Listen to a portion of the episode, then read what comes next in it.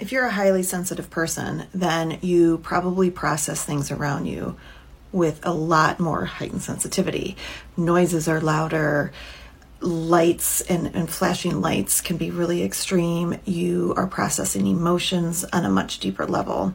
You're probably very attuned to other people's emotions as well and might become an empath, as if you might take on what they're feeling. So here are some other things that you might notice if you're a highly sensitive person or if you know somebody who is. Because you are so in tune to other people's emotions, you might find that you don't watch the news a lot, because especially if there's abuse going on, it might become too much. In crowded situations, that is way too much stimuli, and you might find yourself shutting down or going to a corner and just uh, being alone for a little bit to regroup.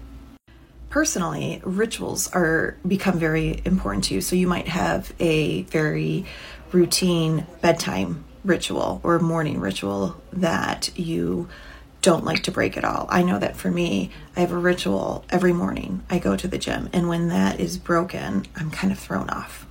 You also probably have a very intense inner world.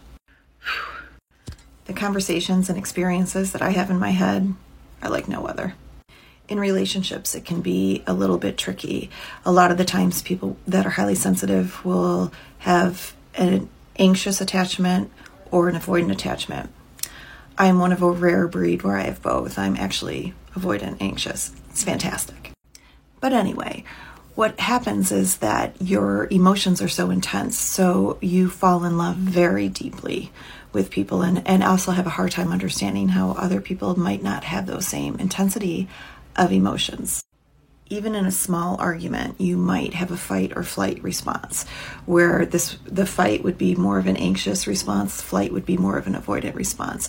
Maybe you do a little bit of both. Maybe you fight for a little while, and then if you're not getting a response, then you just avoid, because it becomes too emotionally hurtful to engage anymore.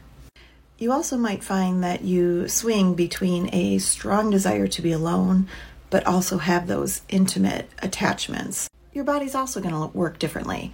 You might find yourself adjusting the volumes and color on the T V. Remember that stimuli can be way too much.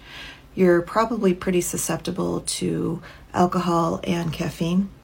You also might be very sensitive to fragrant. Fra- you also might be very sensitive to fragrances. That is a hard word to say. In general, this is what a lot of people who are highly sensitive experience. And so this might help to validate what you're feeling if you are highly sensitive. And if you know somebody it is, it helps you maybe to understand them a little bit better. Shortcast Club.